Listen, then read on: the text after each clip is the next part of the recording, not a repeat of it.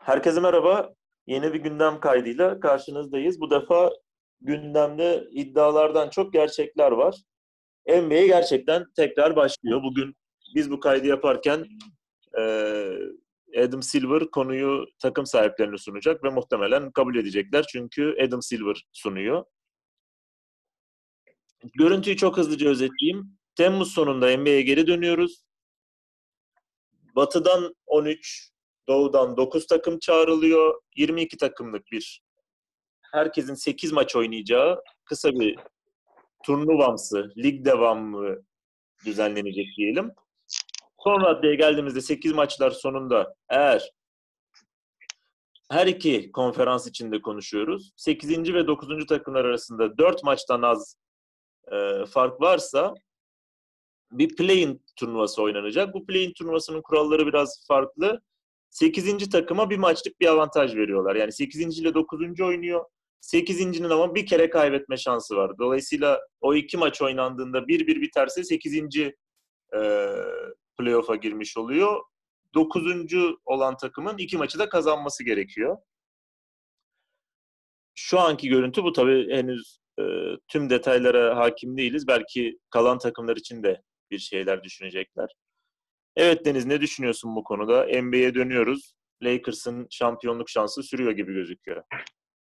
Ee, öncelikle en azından bir karar verilmiş olması, tarihlerin belirlenmiş olması beni çok mutlu etti. Çünkü özlemişiz. Yani hiçbir spor olmadığı için aylardır özellikle en sevdiğim şeyden bu kadar mahrum kalmak e, garip oldu.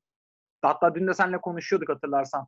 Amerikalıların spor yoksunluğunu kesinlikle anlayamıyoruz gibi bir cümle kurmuştun. Kesinlikle katılıyorum. Yani ben bu haldeysem orada neler çekiyorlar acaba?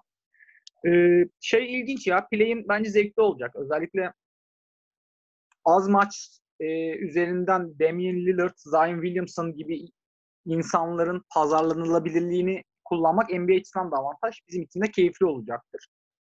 Dediğin gibi ayrıca son durumda dört maçın altında birden fazla takım olursa acaba ne yapılacak? Ee, bildiğim kadarıyla yarın yeni bir toplantı var bu arada. Bu şartları iyice netleştirmeye çalışıyorlar. Bugün öğrendiğim bir şey var ama o ilgimi çekti. Şimdi ilk 8'i almayıp da 4 maçtan az farkı olan takımların hepsini çağırmış olmasında kalan fikstür avantajının boşa gitmemesi olduğu söylenmişti. Ancak şöyle bir durum var. Bu kalan 8 maçı takımlar nasıl yapacak? Normal fikstürlerine göre devam edecekler. Ama eğer o e, Disney bölgesine gelmeyen 22 takımdan biriyle maçı varsa o maçlar pas geçilecek. Yani bu yüzden mesela New Orleans'ın kalan fikstürün avantajlı olduğundan hep bahsedilirdi. Ya burada da avantaj şey kötü takımlarla oynamak, başarısız takımlarla oynamak. Ama onlar bu turnuvaya dahil edilmediği için New Orleans'ın avantajı tamamen gitmiş durumda. Hele 8 maçı indirdiğin zaman kesinlikle kolay bir fikstürleri olmadığı gözüküyor. O bakımdan sanki gene ilk 8'de kalan takımlar çok çok ciddi avantaj sahibi gibi. Burak sen ne düşünüyorsun? Abi ben öncelikle teşekkür ederim. Ben 8-9 olayını bu kadar net anlamamıştım. Marcel'e teşekkür ediyorum. Bileğin olayını bana açıkladığı için podcast çeken taraf olmama rağmen ben dün kargaşada onu çok anlamamıştım. ee, ya güzel tabii dönecek olması. İlk önce hani en sevindiğim şey Ağustos ayında hani e, olimpiyatlarda 100 metreyi kim koşuyordu ya diye araştırmak yerine artık NBA izleyeceğimiz için kötünün iyisi bir senaryo var ortada yani. İyi tarafından bakmak lazım. E, mevcut senaryo için de hani bence oldukça makul. Çünkü daha önce hiç karşılaşılmış bir durum olduğu için zaten en en en yapılabilecek senaryolar hani buna yakın bir şeylerdi. O yüzden kimsenin çok şikayetçi olduğu kanısında değilim açıkçası. Bugün de toplantı yapılacak. Gerçi bambaşka bir karar çıkmaz umarım. Bu kaydı çöp atmak durumunda kalmayız ama e, Doğu'da aslında tablo net. Hani sadece Washington Wizards ve Magic arasında geçecek. E, batı'da birazcık daha karışık. Benim kafam sadece şeye takılıyor. E, mesela atıyorum Sacramento Kings, San Antonio Spurs ve Portland Trail Blazers Memphis'in arkasında aynı derecede kaldı. Orada hani tiebreak'e kimin çıkıp çıkamayacağını muhtemelen tabii kendi aralarındaki maçlara bakıp şey yapacaklar ama şimdi fikstür de öteleneceği için hani olası bir tiebreak'te hangisini play'ine çıkaracaksın? Onu çok tam kavrayabilmiş değilim. Ama orada da mesela bir heyecan yaratacak bile olması. Hani kısa bir final gibi olacak aslında Ağustos ayının başında. Hangi takım playoff'a girecek, giremeyecek. Ee, gayet bence makul akla yatkın geliyor. 8 maçlık bir normal sezonda en azından hem ağır topların ısınması için hem de playoff'un dışında ama maç farkının az olduğu takımları bir anda dışarı atıp hakkaniyetsiz bir şey yaratmamak için bence mantıklı.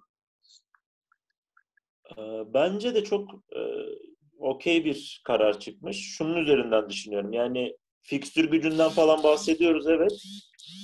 Fakat şöyle de bir durum var. Ee, zaten bütün takımlar buna işte Sans hariç söylüyorum şu anda ve Doğu hariç batıdaki tartışma üzerinden konuşuyorum. Çünkü benim için önemli olan kısım orası. Doğu çok e, Doğu'nun buz gibi Doğu'nun zaten. Çok değişeceğini düşünmüyorum. Hepsi zaten dört maçlık pencere içerisindeler. E, ve dolayısıyla NBA şöyle bir şey de sunmadı. 8 maçta 8. takımı geçeceksin demedi. O pencerede kalacaksın dedi. Dolayısıyla kimsenin itiraz edecek işte benim fikstürüm iyiydi, fikstürüm kötüydü, onunla oynayacaktım, bununla oynayacaktım durumu yok bence. Kal orada, o pencerede kal, dokuzunculuğu al. Memphis'ten iyiysen yener geçersin zaten gibi bir durum oluştu. Ee, kimin çıkacağı konusunda da muhtemelen 8 maç oynanacağı için ve az takım olduğu için bu takımlar birbirleriyle illaki oynayacaklardır diye düşünüyorum ben. Muhtemelen o son periyottaki aralarındaki maçlardan bir şeyler yaparlar diye tahmin ediyorum. Muhtemelen aynen. Ben de öyle düşünüyorum. Şey ne diyorsunuz peki? Şimdi Washington aslında buradaki açık ara en alakası takım gibi duruyor Suns'la beraber. Ama John Wall bayağı geçenlerde açıklama yapıyordu. %110'um. Tamamen geri dönüyorum diye. Bir tek Beal'ın sırtında giden bir takım var hiç savunma yapmadan sırf hücumla oynayan. Şimdi Wall'un eklenmesi de böyle az maçta acaba etki yaratabilir mi? Ya çok mümkün bence olabilir. Zaten şu an 5-5,5 maç fark gözüküyor e, şeyin arasında. Orlando hani o aradaki aynen yani 8 Önemi maçlık periyotta yani kendini oraya atabilir mi? Atabilir. Yani orada onlar için ekstradan bir şans da doğabilir. Durant'in Batı'da- dönmeyeceğini biliyoruz. Durant kesinlikle dönmeyeceğini söylemişti. Orada Nets'in sürpriz yapması beklenmiyor açıkçası. Ee, Buyurun Batı Hakan. biraz karışık. Batı'da çünkü gözden kaçan bir üçüncülük, altıncılık mevzu var. Denver, Utah, Thunder ve Rockets birbirlerine çok yakınlar. Üstelik bu tayfa içinde Utah Bogdanovic'i kaybetti. Yani herkesin eşleşmek isteyeceği bir takım durumuna düştü. Bir yandan işte dördün altında kalan takımlar kendilerini Clippers yerine Denver'a atmaya çalışıyorlar. Öyle bir durum var. Oradaki 8 maç işte bu takımların mesela kalan fikstürleri bence çok önemli olacak. Çünkü bir play-in durumu yok bu takımlar için. Bu takımlar nerede kalırlarsa e, o takımlarla eşleşecekler. Orası bayağı bir heyecana sahne olabilir gibi geliyor. Aslında doğru çünkü bu playoff dışı kalan takımların ne olup ne olmayacağına dair çok fazla e, senaryo döndüğü için aslında Batı'nın içini kimse konuşmadı şu ana kadar. Bence de oradaki sıralamanın da aslında ne olacağı en az Batı'nın ya da Doğu'nun 8'inin ne olacağı kadar heyecanlı geçecek. Zaten 8. ve play'in macerası şey yani başladıktan sonra bir hafta iki hafta ilgimiz diri tutacak sonra da tamamen unutacağız. Ondan sonra asıl bahsettiğiniz e, Batı'nın 2, 3, 4, 5, 6'sının birbiriyle yani çünkü şu an önünde şeyler açık yani Houston 6. sırada ve yani kim Houston'la eşleşmek ister? Ya da keza Utah üst sıralarda gözüküyordu. Bogdanovic sonrası dediğiniz gibi şey olacak. Acaba Chris Paul gençleri böyle küçük bir turnuvada bir araya getirip sürpriz yapabilir mi? Ya sonuçta gene sanki Los Angeles takımlarıyla e, Bucks arasında bir finale gidecek gibi duruyor ama oraya gidene kadar standarttan birazcık daha eğlenceli geçer gibi geliyor bana. Yani muhtemel. Bu arada çok e, üzerine değinmedik de gerçekten Durant'in de dönme işini bence bilmiyorum. Yani tıbbi uzman değiliz. Sağlık konusunda bilgi sahibi değiliz. Fakat Brooklyn Nets'ten de doğru düzgün bir açıklama gelmiyor şu durumda tedavisi falan diye. Biz bir, bir sene üç ay falan oldu sanırım sakatlığı yaşayalı. Öyle hatırlıyorum ben. Tabii 15 ay falan oldu. Doğru diyorsun. Tam bir Yani- yıl oldu ya aslında. İş İlk. Durant'in, Durant'in Ha sakat, ilkini mi diyorsunuz? İlki ise okey. İş Durant'in sakatlığından daha çok Durant'in e, kişiliğine doğru gitmeye başladı benim için. Yani zaten işte en son yaptığı açıklamada işte herkesin merak ettiğini biliyorum da dönünce döneceğim falan diyordu. Hiç işte takımım mücadele edecek, ben de onlarla olmak istiyorum falan gibi bir havası yok gibi sezilmişti. Ben beni çok rahatsız ediyor Durant'in bu durumu. Durant'le Kyrie zaten belli o takımda bir e, ne yapıyorlar şey kadro mühendisliği yapıyorlar gene. Önce mis gibi koçlarından kurtuldular. Ardından pardon öncesinde bazı isimleri hedef göstererek veya hiç isminden bahsetmeyerek sanki gelecek planlarımızda yoksunuz mesajı verdiler. Net belli ki seneye falan planlıyor her şey. Bu seneyle ilgili bir umutları yok. Yalnız şöyle bir detaya gireceğim. Ee, iki gün önce NBA 2K oynarken bayağı finalleri falan e, playoff'ları bitirdim. Yeni sezona başlıyordum. Durant'le Kyrie'nin olduğu Nets abi direkt patır şampiyon oldu. Adamlar sakat değilken inanılmaz bir şu an güce sahipler. Yani Abi LeBron- oyunda çok iyi o takım ya. Ben de alıyorum onu. abi Kyrie bir de 6-7 reboundın yanına 13 asist 25 sayı falan sapık istatistikler yapıyor. E, Durant bir de. Durant sinir bozucu bir şekilde her şutunu sokuyor. Neyse konudan çok sapmayalım. Hani 2K Durant- algoritmasına güveniyoruz diyorsun. hiç güvenmiyorum. Çünkü abi ben Sixers'la oynuyorum. Takımda Joel Embiid, Al Horford varken e, şunları takas etse, e, şunları alın diye takıma mesaj verdim. Anthony Davis, Harrell ve Gallinari hepsi birden geldi. Şu an takımda 5 tane All-Star pot altın var. Sırf pick and roll oynayarak herkesi yeniyoruz. Zevkli oluyor. O zaman gözden kaçırdığınız konuyla alakalı bir detayı vereyim size arkadaşlar. Bu kararla birlikte Vince Carter'ın sonuna geldiğimiz resmileş, resmileşmiş oldu. Atlanta playoff'a çağır, bu 22 takım arasına giremedi ve Vince Carter'ın son maçını izlemişiz. Farkında değilmişiz. Sanırım Vince Carter farkındaydı. Gözler yaşlı. Evet evet o maç oynanırken aslında hani eh bu kadar uzun süren bir pandemi dönemi olacağını tabii kimse kestiremezdi belki ama bir veda gibi oldu aslında hiç çaktırmadan hissettirmeden. Son hücum hatırlıyorsunuz değil mi? Evet evet güzel bir kapanış oldu bence artık. Carter'ın da bir sene daha bence oynamasına gerek yok ya. Daha düzgün bir veda yapayım diye. Bence gerek yok. Olsun. Bu arada Durant konusunda abi çok kısa ben şeyi demek istiyorum da ben orada biraz daha Durant'çıyım ki hayatım boyunca Durant karşıtı bir insan olmama rağmen. Geçen yıl özellikle o NBA finallerinin üçüncü hangi maçıydı ya? Dördüncüde mi sakatlandı? Hani orada dönüp tekrar koparmasından sonra hani bağlarını adamın tekrar hani o psikolojide olup da ben yine yarı sezonda tam hazır değilken dönüp kariyerimi tekrar riske atmak istemiyorum tarzı bir düşünceye sahip olması bana çok mantıksız gelmiyor. O yüzden bence bu seneyi pas geçip seneye tamamen dönmesi çok çok mantıksız bir şey değil bence ya. Çünkü çok ağır Yok. bir hani şey var arkasında. Çok ağır bir hikaye var yani. adamın sağlığıyla ilgili vereceği karara zaten kimsenin bir itirazı olamaz. Yani tabii ki yani hiçbirimizin ne öyle bir sakatlığı oldu ne de profesyonel sporcuyuz. Ama yani Durant aylar evvel zıplayarak şut atmaya başlamıştı. Yani ben de doktor değilim ama oradan sanki form tutmasına gördüğümüz örneklerde son 5 yılda yaşanan benzer sakatlıklardaki dönüşlere göre kıyas yapınca ben sanki artık sağlıklı olduğunu %51 hissediyorum. Ha dönmeme kararı tabii ki onay. Çünkü adam finallerde dönüp kopardı ve psikolojik bir yanında olabilir konunun dediğiniz gibi. Ya Ben- belki Heh, söyle abi. Ben de işte şuraya takılıyorum. Buna okeyim. Bunda sıkıntı yok ama zaten bu psikolojik hasarı alıyor oluşu bana Durant hakkında bir şeyler anlatıyor. Yani hani hep konuşulur ya işte Kobe şöyle mücadeleciydi, Jordan şöyleydi işte. LeBron zaten ayı gibi tank gibi bir şey. Yani sakatlık durumunda ne olur bilmiyoruz da muhtemelen böyle bir durumda mesela LeBron döner diyorum ben. Kendini zorlar diyorum. İşte Durant'in hep bu ya zorlamayayım ben. Aman abi daha kötü olur hali muhtemelen mesela bence sakatlıktan sonra da şeye dönüşecek. Ya ben içeri girmeyeyim zaten şutum iyi. Ben buradan atayım abi. Ya falan dönüşecek. Ee, bu beni rahatsız ediyor Durant'le alakalı. Yoksa adamın kendi bacağı canım yani şey değil. Teşekkür ederiz çok. Vaygos'un bacağı hakkında şimdi günah girmeyelim. Beyler O zaman- peki şey soracağım. Bütün bu Amerika'nın karıştığını biliyorsunuz. Muhakkak görmüşsünüzdür sosyal medyada. Pek çok oyuncu şu an e, gösterilerde aktif rol alıyor. Hatta bazıları lider oldu, bazıları de facto lider oldu. E, takip ettiğiniz kadarıyla ne düşünüyorsunuz?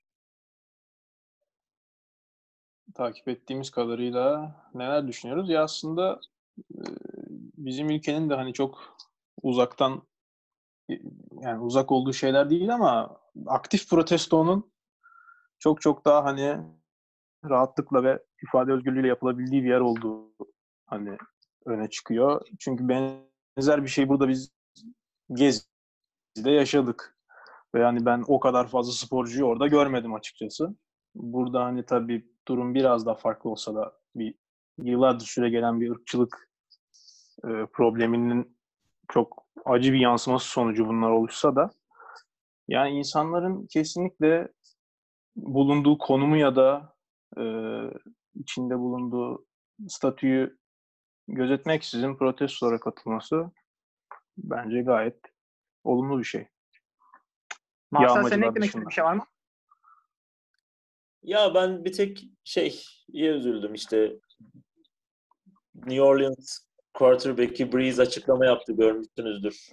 İşte öyle maçlar başlarsa Görmez miyiz? e, şu an ismini hatırlamıyorum. Kopernik miydi maç sırasında Ha, diz? Colin, Colin Kaepernick evet evet.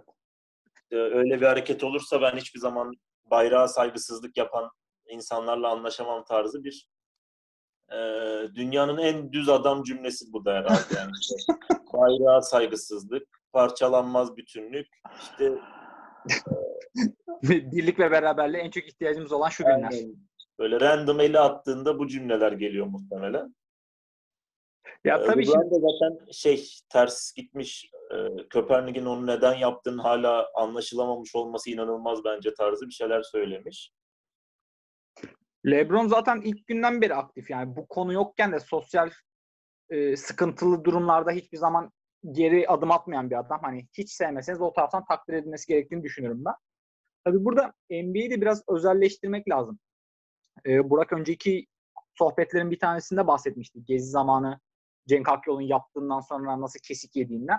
Ki Gezi e, sosyal bir tepkiydi. Bunun gibi bir ırkçılık Evet. yapısıyla birleşen bir konu değildi ve Amerika'daki siyahilerin çoğu zaten basketbol ve siyahilik ve rap müzik hani bunlar hep e, kol kola gezen konular. O yüzden NBA tarafındaki tepkiyi çok net görebiliyoruz. Yani bu adamlar biraz daha içselleştiriyorlar konuyu. Ben protestolarda çok ilgimi çeken şey vardı. Jalen Brown Boston'dan Atlanta'ya 15 saat araba kullanmış gitmiş falan. Elinde megafon bayağı kitle yönetiyordu. Keza Malcolm Brogdon zaten kendisinin hani üniversite falan da çok zeki ve lider karakterli bir adam olduğu bilinir. Lakabı da President zaten herifin. O bir yerlerde protestoları yönetiyordu. Bay Area'da e, şeyi gördüm. Curry ve Clay çıkmış gayet yürüyüşlerde. Ne bileyim Dirk Nowitzki'nin Dallas'ta sokakları temizliyordu. Şimdi konunun bambaşka bir boyutu. Yani bembeyaz bir Alman 20 yıldır Dallas'ta yaşıyor ve sosyal olarak bu konuya tepki verebiliyor. Ee, o tarafta zaten LeBron'un hiç bahsetmeyeyim ama çok değinmeden geçmemiz gereken isim aslında Stephen Jackson. Kendisinin neredeyse her podcast'te bir şekilde lafı geçiyor. Yani ya, kavgadan giriyoruz ya sosyal mücadeleden gidiyoruz. Stephen Jackson'a varıyor konu. Stephen Jackson zaten bu e, George Floyd'la arkadaş olduğu için ilk günden çok öne çıktı ve de facto bir lider gibi ön plandaydı. Keza LeBron'la e, şeyini paylaştılar. Sosyal medya üzerinden konuşmuşlar. İkisi de işte seninle gurur duyuyorum, seninle gurur duyuyorum, desteğin için teşekkür ederim tarzı şey yapmışlar. Dün falan videosu çıktı. Bayağı ölen George Floyd'un kızı omuzlarında beraber manzaraya bakıyorlar. İşte Daddy Change the World falan diyor kız. Stephen Jackson hiç beklemezken kendini çok enteresan bir durumda buldu. Ben de konunun bu tarafta ilginç buluyorum. Yani yaşadığımız şeylerden bağımsız olarak e, network'ümüz, çevremiz bizi ister istemez çok alakasız durumlara getirebiliyor. Ya ben bak konuyu gene aynı noktaya dikkat çekerek kapatacağım. Tekrara düşeceğim belki ama iki adam gene bak adı geçmiyor kardeşim. Anthony Davis nerede? Kevin Durant nerede? ya bu, bu karakter düşüklüğü işte sahaya da yansıyor kardeşim. Yani özellikle Davis ya LeBron konuşuyor zaten. İşte sahada da ya LeBron atıyor zaten diye takılıyor. Elde kalan bu ya. Zaten canımız sıkkın. Zion kardeşimizi mahkemeye çağırmışlar. Gel çağırdı geldik. Ee, kolejde para aldın mı diye soracaklarmış. Aldım diyecek o da değil mi? Ee, çok fazla yansımıyor ama çok ciddi durumlar oluşabilir diyorlar. Çünkü e, o konuları daha detaylı belki daha sonra konuşuruz da şöyle bir durum var. Yemin altında ifade verecek Zion ve sanırım bu konuda yemin altında ifade veren oyuncu çok fazla yok. E, ve herhangi bir fayda elde ettin mi diye soracaklar. Amerika'da yemin altında yalan ifade çok ciddi bir suç. Ama bu adamlar da herkes biliyor ki fayda elde ediyorlar. Yani bu para olarak oluyor, başka biçimde oluyor ve hepsi yasak bunların. Çok ciddi bir ikilem içerisinde aslında Zayn bir e, işleri karıştırabilecek bir durum var orada. Orada büyük olsa zaten yani yalan ifade vermesi zaten mümkün olduğunu düşünmüyorum. Yani herkes bunun ciddiyetinin farkındadır ama susma hakkı kullanılabiliyor mu Amerika'da mahkemelerde onu biliyor musun?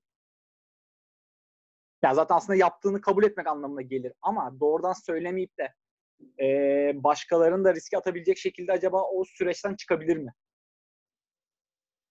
Ya bunun önceki örnekleri aslında hani NBA olsun, NFL olsun profesyonel olmuş bir oyuncunun daha sonra bu tarz bir şey ortaya çıktığında hani NCAA'deki okuldan illegal bir şekilde bir ödeme aldığı ortaya çıktığında genelde okula ceza veriyorlar.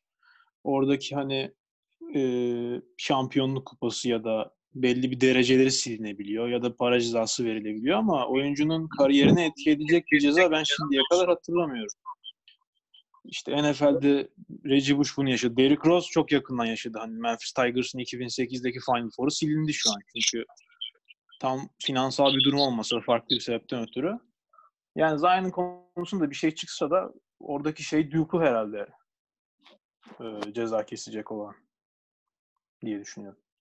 O zaman bu şekilde toparlasak mı beyler? Ben abi çok Aynen kısa Drew Brees'e bir şeyler demem lazım. Ee, onu atladığımı fark ettim hemen 10 saniye.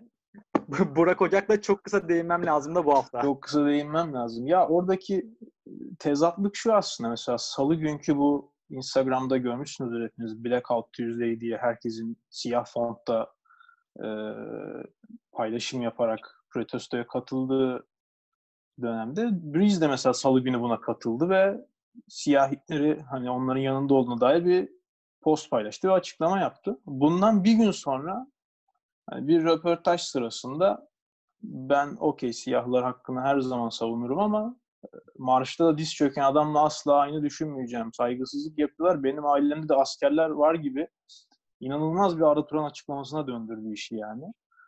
Ee, o hani oradaki tezatlık beni en çok etkileyen çünkü adam hem siyahlara yapılan şeyleri görüyor ve protestolara hak veriyor ama diyor ki ma- marş sırasında diz çökmek bayrağa çok büyük bir saygısızlık ve bunu kabul etmiyorum.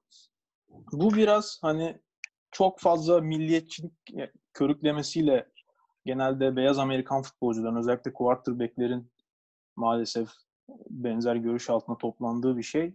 Hani onlar asıl konuyu gözden kaçırıp çok basit bir şeye takılabiliyorlar. Ve o bana çok komik geliyor. Yani bir gün önce sen siyahların hakkını savunmuşsun. Instagram'da post paylaşmışsın. Bir gün sonra diyorsun ki sırf o hakları daha hararetli bir şekilde savunan adam daha fazla şey, daha fazla insana ulaşsın protesto diyor. Diz çöken adamı diyorsun ki ben bu adamla aynı yerde asla olamam. Yani çok ya bu şeye benzemiyor abi? Kadın haklarını savunanların yarısı evde karısını dövüyor. Yani e, dışarıya verdiğin mesajla gerçek hissiyatın ki belli ki üzerine hiç kafa yormamış. E, senin de söylediğin gibi yaptığı açıklamadan belli. Üzerine kafa yormamış. Yani Kaepernick'in yaptığını bayrağa saygısızlık olarak düşünüyor adam. Ya işte o her yerde var. Dünyanın her yerinde benzer tartışmalar maalesef oluyor hani. İçki Ama- içerken birisinin gelip şehitler var kardeşim demesi kadar Sa- saç, saçma bir çıkış yani. Bayağı da tepki aldı doğal olarak. Ben beklemezdim ki çok iyi bir, çok örnek bir insan aslında. Hani çok fazla sevilen şey bir insan olması çok şaşırttı insanları. Dediğin açıklamayı gördüm bu arada. Hakikaten yani benim dedem bilmem nerede savaştı. İkinci Dünya Savaşı'nda bir tanesi Army'deydi, bir tanesi Marine Corps'taydı falan. Çok alakasız vatan millet Sakarya muhabbeti yapmış ya. Maalesef tatsız oldu. Kapatırken ben son bir atıf yaparak bitireyim. Mutlaka Greg Popovich'in konuk olduğu Flying Coach podcast'ini dinlemenizi tavsiye ederim. Tüm dinleyenlerin de Steve Kerr ve Pete Carroll'la Ki benim en sevdiğim podcastlerden biri yaklaşık iki aydır pandemi sürecinde. Popovic'in zaten bu konularda ne kadar açık sözlü olduğunu hepimiz biliyoruz hani. Ee, orada da Amerikan tarihinde eğitim sistemine de dokunan Kör'ün ve Popovic'in kendi kariyerlerinden de örnek verdiği çok güzel bir söyleşi var. Finalinde de bu arada Popovic Steve Kerr'e ya sen San Antonio'da oynarken de savunma drillerine katıldığını hiç hatırlayamadım diye bir ufak taş atarak bitiriyor. Gayet güzeldi. Ben Teşekkürler. sonunu öğrendim abi. Ben bunu niye izleyeyim ki şimdi? Evet, spoiler oldu. Abi son bir dakikada geçen bir espri canım. Ondan önce bir saat konuşuyorlar. Podcast'in sonunda ne oluyor? Popovic yüzüğü dağa atıyor. tamam beyler görüşürüz o zaman. Görüşmek üzere diyeyim.